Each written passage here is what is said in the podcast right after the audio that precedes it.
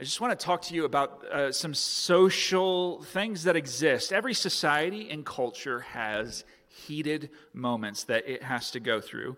And in these moments, in these moments where the heat kind of gets turned up, our decisions tell a story. So, our decisions in heated moments tell a story. Our decisions in heated moments tell a story. So, in the 50s and 60s, this was a heated cultural moment for those of you who know anything about American history or happen to live during that time. 50s and 60s is a heated cultural moment. Billy Graham, uh, the evangelist, the, the, the preacher, he uh, holds these crusade events. And Billy Graham's crusade events were segregated. Uh, and he enabled that to happen. He allowed for that to happen. And, and so, uh, what we see as we watch his story is that he later expressed a deep regret over this reality. And so, in 1953, in Chattanooga, Tennessee, he, he said, We're going to take the ropes down. So, so he took the ropes that were sectioning off uh, the audience and had the, the black section in one part. He took those ropes down and he said, We're not going to segregate anymore. And the ushers came to him and they basically like threatened, You need to put these up. And he said, Well, if you want to put the ropes up, then I'm not going to be here preaching for this event and you'll have to do it without me. Right? So he took a moment to take a stand. He made a decision in a heated moment, and his decision at that time told a particular story. So after traveling and, and seeing uh, brothers and sisters in other parts of the world, and he talked to them, and they heard about the segregation that occurred in the United States. They were dumbfounded that that kind of thing would exist, that Christians would allow that kind of thing to exist. And, and, Billy Graham himself, knowing that Christ did not make distinctions in his death, but kind of leveled the playing field at the cross, made every person kind of equal there, and invited all people to him, regardless of national origin or race or uh, language, right? Uh, he knows all of this, and so he could not, in his conscience, continue to allow his events to be segregated. And he made a really important decision at a heated time that told a story. Now, Billy Graham, like, he wasn't perfect by any means. You might disagree with me on that, but he wasn't, right? Billy Graham wasn't perfect, but he made a decision, and that told a better story of what the world could and should be. So, today we're starting a series in Exodus called Decisions. And in Exodus chapter 21, the Israelites were in a heated moment. So, uh, so they were coming out of a place where they had been oppressed. And God kind of saved them out of that place, and He was sending them to a new land. And in the middle of that land would be a whole bunch of people who did things let's say the wrong way. Um, so, so all of these countries, all of these nations around them were people who oppressed other people people who took advantage of other people. But God wanted his nation to be a nation that would stand out and show his glory to those surrounding nations. And, and so, this unique cultural moment, in the midst of it, their decisions would tell a story. They would tell a story about who their God was and what he accomplished for them. They would tell a story about where real power is in their nation. It's not through horses and chariots, but it lies in their God. And so, so the next four chapters of Exodus that we're going to look at, this is the, the kind of the Hebrew law. Uh, they are given to establish the nation of Israel, but they reveal to us something overarching about God's heart, and they inform the kinds of decisions that God wanted his people to make in the midst of these heated moments. So here's the thing that I hope we see over the, ne- the course of the next four weeks as we look at these decisions. The values that God has for his people to carry out have not changed. Like God's values still remain the same because God Himself does not change, which means that those values have significant implications for the decisions that we would make in our spheres of influence. And we just so happen, I don't know if you've been watching the news again, but uh, we just so happen to be in the midst of a heated cultural moment right? And we have the opportunity to make decisions that will tell a better story. So, uh, so here's what you're kind of used to. You're used to me kind of putting a passage up on the screen or going through a passage, and I kind of walk through it bit by bit by bit. We're kind of we're going to do things a little bit different over the course of the next four weeks. Um, in Exodus 21 through 24, uh, you have to know that Hebrew law is a little bit weird.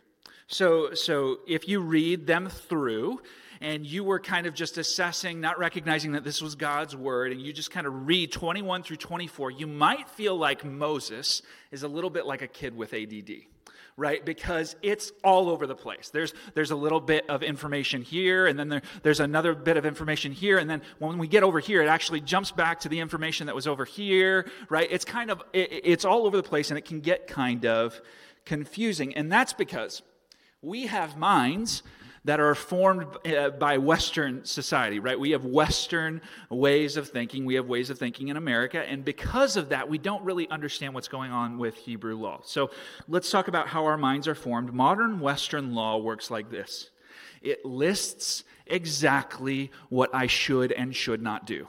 That's how modern Western law works. But ancient law, Hebrew law and ancient Near Eastern law, it, it provides examples of how to apply important principles, right? So, uh, so we want it to tell us all the things exactly that we should and should not do, but that's not how it functions. Right? Instead, what it does is it gives us a bunch of examples of principles that we are to apply. And it would appear to us that those examples are not in any particular order. Right? Uh, and the reality is is because our minds have been shaped the way they are uh, some of that just doesn't make sense. So to help us better understand god's heart these overarching principles we're going to organize these examples that are kind of peppered throughout these uh, next four chapters into big values that are represented uh, big decisions that we're called to make. And today's decision is this protect the vulnerable the decision that God calls his people to today, and what we're going to look at, is to protect the vulnerable. So, who are the vulnerable? The vulnerable are the easy, easily overlooked and powerless. The easily overlooked and powerless. So, so, God's law here is upholding the dignity of those who would have been oppressed in other ancient Near Eastern societies right? Uh, so, so just take a note. In the ancient near east there's kind of a caste system. There is kind of an order. So like if you uh, have wealth then you're kind of at the you're a male with wealth. You're at the top of that caste system right? And then there are like uh, categories of slaves and uh, categories of different people. It, it, what you need to know is god's purpose in giving this law is not to kind of undo that caste system like he's not he's not trying to level the playing field here. And that's really hard for us to hear because of the ways that we're formed. We really want God to level the playing field and kind of get rid of the inequities in society. And, and that's because we kind of grew up with the expectation, you know, we live in this country and this country gives great opportunity and we grow up with the expectation that every person should have equal opportunity. But that wasn't true in the ancient Near East. And God doesn't kind of work to create a level playing field. So, so we need to kind of set our minds right as we approach the law because we're going to want it to do things that it is not its goal to do.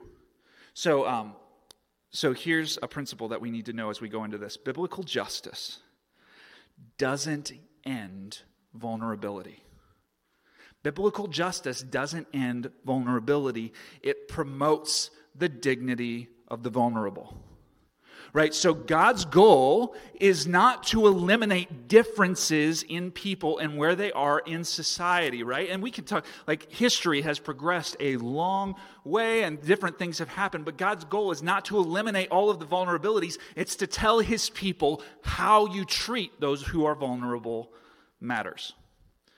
So, this, you need to know that this will feel wrong to you because you encounter society through a framework of rights and opportunities, right? And, and we believe everybody should be afforded the same rights and opportunities, but you need to be careful not to let your view of rights and opportunities shade how you encounter these instructions. So, so, this was written for a time and a place where people did not have the frameworks that we currently have. And so, let, us take an example of this real quick, something that will feel wrong to you.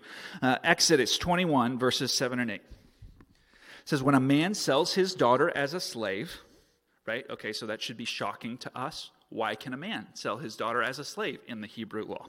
When a man sells his daughter as a slave, she shall not go out as the male slaves do. So not only is, is she allowed to be sold, but she is not afforded the same rights as male slaves in our framework, right? Because we read everything through the framework of rights and opportunities. Why doesn't she have the, the same level of rights? It's not the goal of the law to give everybody equal rights. So, verse 8 if she does not please her master, who has designated her for himself, then he shall let her be redeemed. Okay, here's the crazy thing she's still protected, right? When it says he shall let her be redeemed, you know what the ancient Near Eastern societies could do with a woman who uh, they found to be kind of unhelpful as a servant? Well, they could neglect them. They could leave them out by the road. They could refuse to give them resources. They could essentially leave them to die. They could put them to death, right? Like the, all of these things are true about ancient Near Eastern societies. But what does God do? God makes sure that the woman can be redeemed, that she can be bought back by the family that sold her, right? So he's working to protect the dignity of the vulnerable. That's what we need to see. We don't need to see the differences in rights and opportunities. What God's goal is to say is you are going to be different than the people around you because you protect the vulnerable and they do not. So, um, here's what God knew how his people treated the vulnerable would tell a story. Because they were in Egypt and they were vulnerable and they were mistreated and they were at the bottom of the system. And God comes up and delivers them and performs mighty works for their sakes. And so they are to treat the vulnerable like God treats the vulnerable. And as they do that, they are going to tell the story of what God did. Church, Christians, what we need to know this morning is how we treat the vulnerable tells a story. What we do with the vulnerable tells a story about us who found ourselves before our Father stuck in our sin and vulnerable. And Christ came and gave himself for us, became like us. It's actually, he said, it says he humbled himself, right? He became vulnerable like us so that he might die for us to pull us out of our vulnerability, right? So, uh, so we have an opportunity to tell a story. So, in the time that we have remaining, this is what I want to do. We're going to examine five different categories of vulnerability that is given in the law, and we're going to kind of discover how God's people then and now, through these different lenses, can tell a different story to a world that honestly like forgets and neglects and even oppresses vulnerable people. So, Exodus 21, verse 2. It says, When you buy a Hebrew slave, in Exodus 21, verse 2. When you buy a Hebrew slave, so automatically something inside of you tenses up when you see that because you say the law is justifying slavery.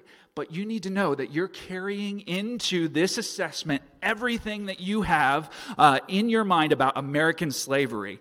And Hebrew slavery and American slavery were not the same thing. So, uh, so it's really hard for us to kind of separate this out, but to be a slave in Hebrew society is much different than the picture that we have. So just listen to the concepts that are given for Hebrew slaves. Uh, Exodus 21, 2 through 5.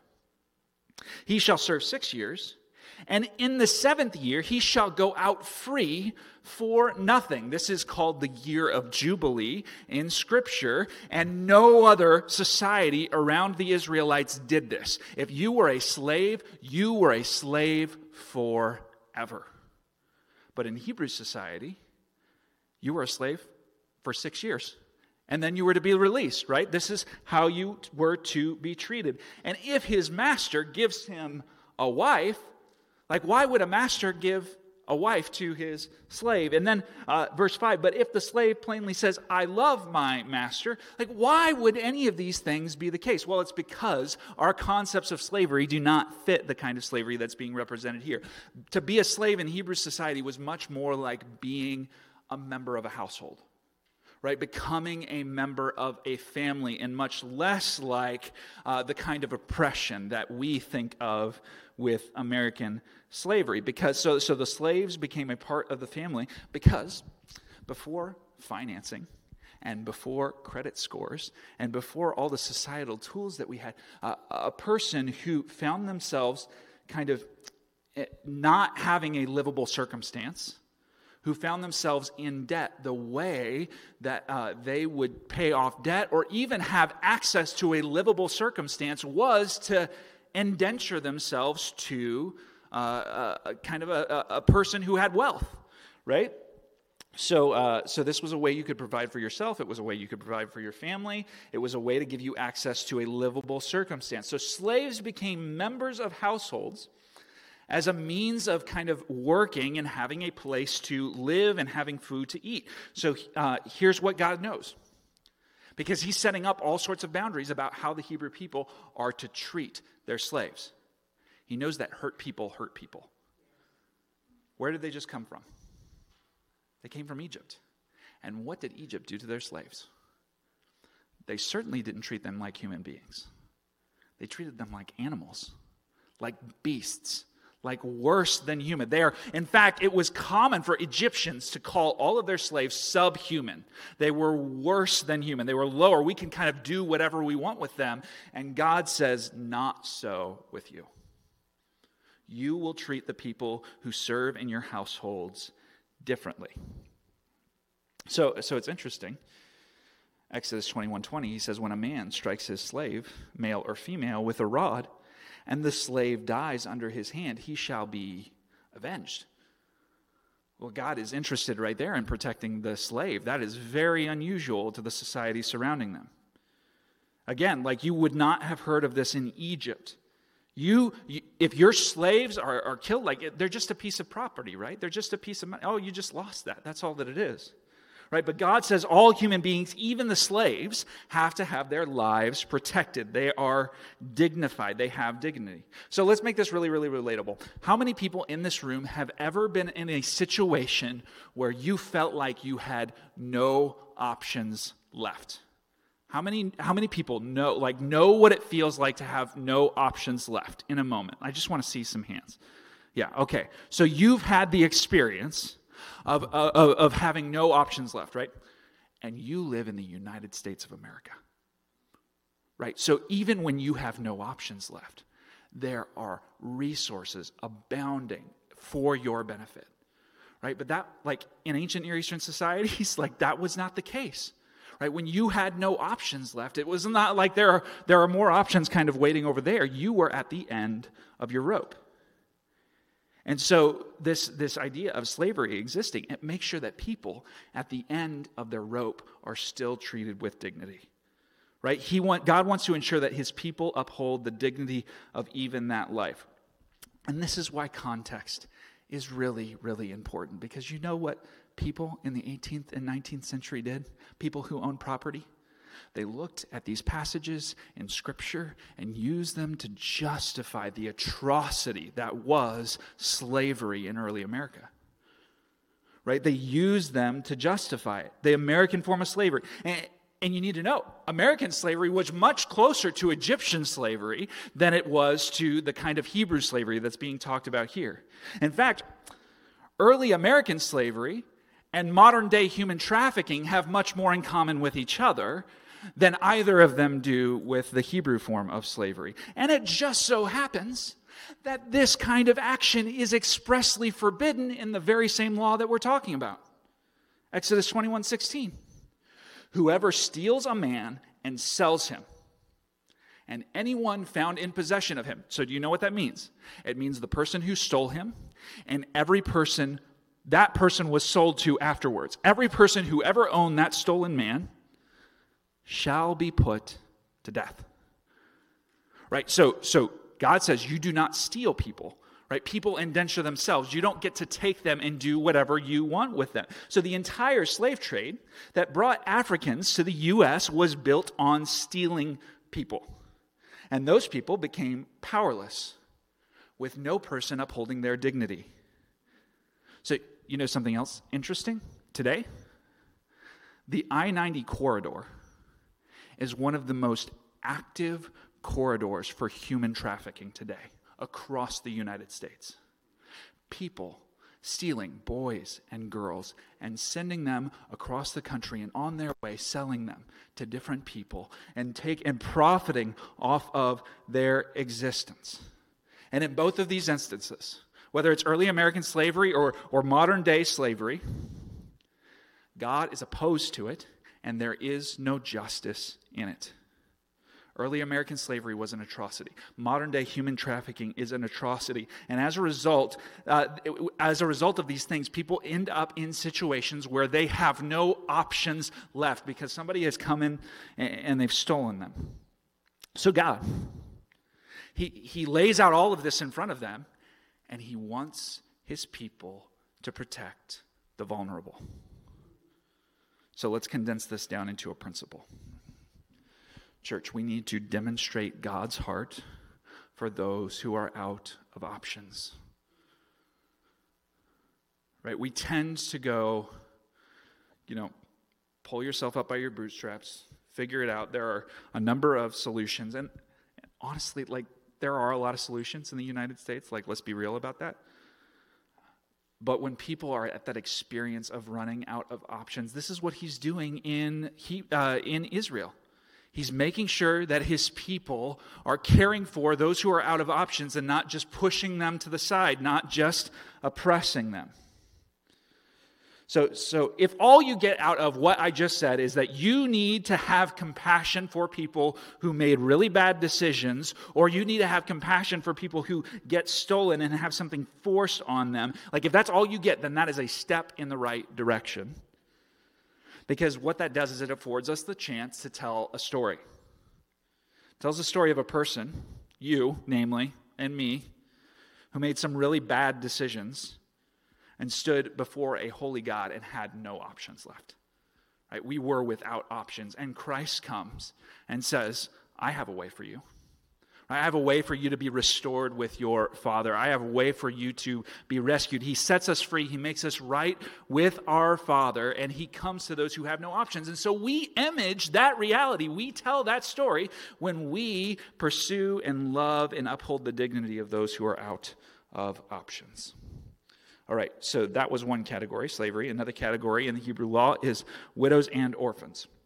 There's actually there's there's far less real estate given to this on this text, but that does not make it any less important. So Exodus 21, 22 through 24. You shall not mistreat any widow or fatherless child. If you do mistreat them, and they cry out to me, I will surely hear their cry. And then, like the verses following that, are all about judgment that he is going to execute on those who refuse to treat the widow and the orphan well. So, this law sets them apart again from other nations. Other nations don't care about the powerless. Like a woman without a husband, kids without a dad. You know what they are? They're people who have property who can be moved off of that property, and that property can be taken for, for the people who have more power. And it, because it becomes easy with someone who has more physical strength and more resources to come in and take stuff and take advantage of the situation. And so God's people are said, like, you are to protect them when they have no one left to protect them. You are to be their resource when they have no resources left. And, and when God's people don't do this, God gets really passionate about it. So this vulnerability like it doesn't change for the, the church. This this carries through all of time and all of history. Widows and orphans still remain and the church is called to care for those who don't have anybody left to care for them. In our case we would say this is the elderly this is the widows this is the orphans. They have no family left and god wants to make sure that they're cared for. In general yes for all of them but especially in the church like, let it not be said of the church that there are widows and orphans and people among us who are not cared for when they have no one left. James 1:27. Religion that is pure and undefiled before God the Father is this: to visit orphans and widows in their affliction. What he's saying is you may know Jesus, right? You may understand what Jesus did for you. The true outworking of what Jesus accomplished is that you care for those who have no one left to care for them. So demonstrate God's heart for those who have no one left. That's the call on us. Because at the cross, Jesus stood and took in our place for those who were powerless, came and gave us something that we could not get ourselves. And we tell a story every time we care for those who are powerless. Uh, let's talk about the unborn. So, you need to know there is a current cultural movement, and it is afoot, and it is telling the following lie A truly free and just society will let me choose to be whatever I want. A truly free and just society will let me choose to be whatever I want. That lie has gotten told and retold and retold to the point that we will deny what is obvious to uplift our rights, our freedom to choose to be whatever I want. So, you don't want to know what's obvious? Human life begins in the womb. Like that is obvious. You, this is why we name our babies before they arrive. This is why we have gender reveal parties. This is why it is heartbreaking every time a woman has a miscarriage because human life does not just like somehow start after a child comes out of the womb. Human life begins in the womb. The womb is the place where that life is particularly vulnerable. So, uh, so the incredible thing is, God recognizes what is obvious. Exodus 21 22. When men strive together, and hit a pregnant woman so that her children come out. But there is no harm. So it's saying, okay, uh, something has happened to the pregnant woman. They've striven, and it's even an accident, right? Like they're striving against each other, but then they hit the woman and the children come out. There's no harm, though. The one who hit her needs to be fined, right? So he still has to pay something.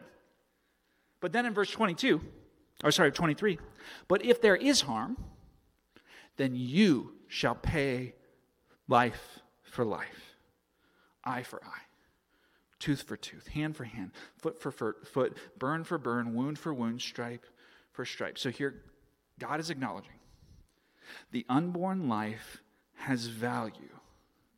And even the, the particularly vulnerable in the womb, that is a life that is still to be protected. So, church, this is what we need to do. We need to demonstrate God's heart for the unborn. We need to demonstrate God's heart for the unborn. As God's people, we need to know and be confident in the fact that God is unashamedly anti abortion. Like, we need to just be stuck on that reality. Like, this is why there are Christians who adopt.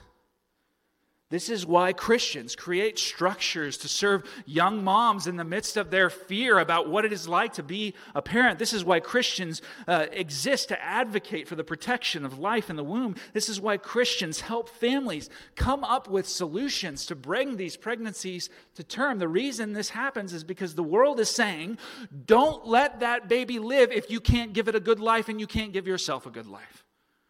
If you can't do that, don't let that baby live. But the author of life says, Before I formed you in the womb, I knew you. So, in our care for the unborn and, and those who are bringing the unborn to term, we tell a story of a God who values life even at its most vulnerable stages. Okay, so there's one more category we have to consider this morning the sojourner and the refugee. Exodus 22 21. You shall not wrong a sojourner or oppress him, for you were sojourners in the land of Egypt. So remember what I said at the beginning. The decisions we make at heated moments tell a story, right? God is saying, here's the story. Here's the story that you're telling. Every time the Israelites showed hospitality to the stranger, every time they welcomed the person who didn't look like them, every time they upheld the dignity of a person from another nation, they countered the story that the Egyptians told them when they were in Egypt, which is because you're intruding on our land, you're worthless, and you're dogs, and we get to do whatever we want to you. But he tells his people, no, you're to tell a different story because you are the people who have been rescued out of Egypt. Right? The, the ancient Near Eastern attitude is that you come on our soil, then you become our property. We do what we want with you. And that is what happened to the Hebrew people. And so God calls his people to demonstrate his heart for the person who doesn't belong. Church, we need to demonstrate God's heart for the person who doesn't belong.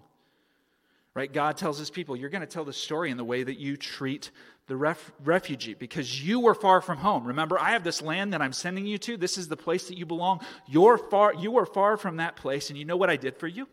I served you and saved you, even though the Egyptians were mistreating you. So we do the same thing. You know why? Because when we came to Jesus, do you know what we became? Do you know what metaphor the word uses for us who came to Jesus? In 1 Peter, it calls us refugees, right? Like we're, we're encouraged not to get too comfortable, not to make this place our home, right? Because our home is in a different place. Our home is in God's kingdom. We're kind of just making our way through. We became those whose home is not of this world. We became those who are quite frankly, if we're living the right way, told that we don't belong here. And that should impact the ways that we treat the people who also get told they don't belong here. So let us never overlook another person or treat them differently, differently simply because we think they don't belong or because somebody else says they don't belong. We display God's heart to those who don't belong. So we get to serve them we get to welcome them. And so, in this process, we actually get to tell a story of a Savior who served us and gave us a different home. Okay, so what? So, we went through those examples. We talked about some realities of what exists. We talked about really God's heart for the vulnerable, right? So, number one, without Christian ethics, modern social justice wouldn't exist. So, our modern concepts of what is just in society and being fair and caring for the vulnerable, those things wouldn't exist. Hospitals, schools, universities, orphanages. Like, we could evaluate all of that and say those things are a net societal good. Like, those contribute to the good of society. All of them came into prominence and existence in society because Christians were at the forefront of making sure that they were built. Right? So it is not in the natural impulse of societies to educate the common person, to expend resources for the sick and dying, to care for the vulnerable. And yet, we care for those things in the United States because Christianity is responsible for building those values into our nation. So, so we have a term for this today, and it comes by many different names, but what it gets commonly called is social justice. But the problem is the current loudest proponents of social justice, what they really want to do is they want to decrease the vulnerability of some people at the expense of other people. It actually not decreasing the vulnerability of some people at the expense of other people, at the devaluing of the dignity of other people. So, um, this is where we need to be really clear that biblical justice upholds the dignity of all people. Like, nobody gets wasted in the process of pursuing biblical justice because every human being is made in God's image. Okay, so what number two? I want to encourage you this morning to make a decision. And uh, it can be overwhelming. You know, we went through what, six different examples of how we protect the vulnerable, right? I want you to pick one. I want you to make a decision to actively protect the vulnerable, and I want you to bring someone with you when you do it. And this is why. Because we've talked about how one, one of the things that uh, we're going to change in the way that we teach and preach and all that is that we're going to talk about not just information that's for you, but how do you develop other people? So look at the example of Jesus. Like, what does he do? Before the disciples ever actually really start to understand what, who he was and what he actually came to accomplish, before any of that happens, Jesus takes the disciples with him as he goes and serves the vulnerable, as he is healing people who are sick, as he is setting at liberty those who are oppressed by demons. Uh, as he is feeding those who are hungry, right? He's taking his disciples with him and showing them what it looks like to care for those who are most vulnerable. So, uh, I'll talk a little bit about um, our young adults. Uh, you've heard us mention, you know, one of our big emphases as we look to the future of what this church is going to do is we want to raise up a, a, the young adults to actually connect with other young adults in our community, right? One of our plans is to, um, two times a month, serve vulnerable people together and invite other people to do that with us right? Like one of our hopes is that we can become aware of the vulnerabilities that surround our area. And that as we work to serve vulnerable, vulnerable people and invite others along with us, that we will be able to tell a story of a God who met us in the midst of our vulnerability and he saved us. So, so maybe you, what you can do is you can find a vulnerability, gosh, that is a hard word to say, vulnerability here in our community. And, and when you see that vulnerability, I want to encourage you, like your impulse, especially if you're built like me, your impulse is just going to be to do it yourself, right? To meet it yourself. Take someone with you, right? Because as you take someone with you to meet that vulnerability, you get to tell a story. So um, let's look at this reality. God lays this out in His law for His people, tells them what they are to decide to do in the midst of the heated moments that are in front of them. God put this in Israel's law, and you know what Israel did? They neglected the vulnerable. They refused to care for those who were weak and powerless among them. Right? They ultimately like failed in this effort. And then God sent Jesus. The God made flesh. And, and this guy who has all the power in the world, right? Who, who was there in creation, became like us, became like vulnerable people that he might die to give these vulnerable, broken, sinful people the opportunity to be made right with their Father and to have life. So, church, may we be those who constantly demonstrate God's heart for the vulnerable. Would you pray with me, please?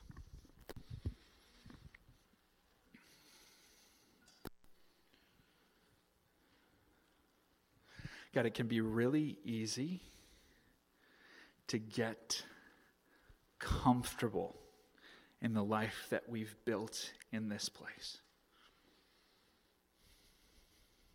It can be really easy to think of this place like it is our home. But let us remember when you saved us, you said this world is no longer your home. You have a home in a different place. You're now the person who doesn't belong. And so may we, Lord, carry hearts towards those who don't belong. May we, may we carry uh, your heart to the widow and the orphan. May we carry your heart to the unborn. May we carry your heart to those who have been oppressed, Lord. Lord, may we see these vulnerabilities and actually be able to tell the story of Jesus who met us in the midst of our most vulnerable place and offered us hope. That's what we're talking about here. We're talking about restoring hope as a church. We're working together to restore hope to all people, Lord. Uh, as we work to restore hope, may we meet people in the midst of their vulnerabilities. May, may we be a friend to them. May we uh, provide something tangible for them. May we provide prayer for them. And may we tell them the story of you who comes and gives hope to the most vulnerable. Lord, may we decide that we will be about this work as the heat intensifies and even when the heat is low. Lord, at all times, may we be those who care for the vulnerable. Holy Spirit, only you can do this. So would you move us? Would you lead us to cooperate with you in the ways that you want to minister to those who are powerless? We pray all of this in Jesus' name. Amen.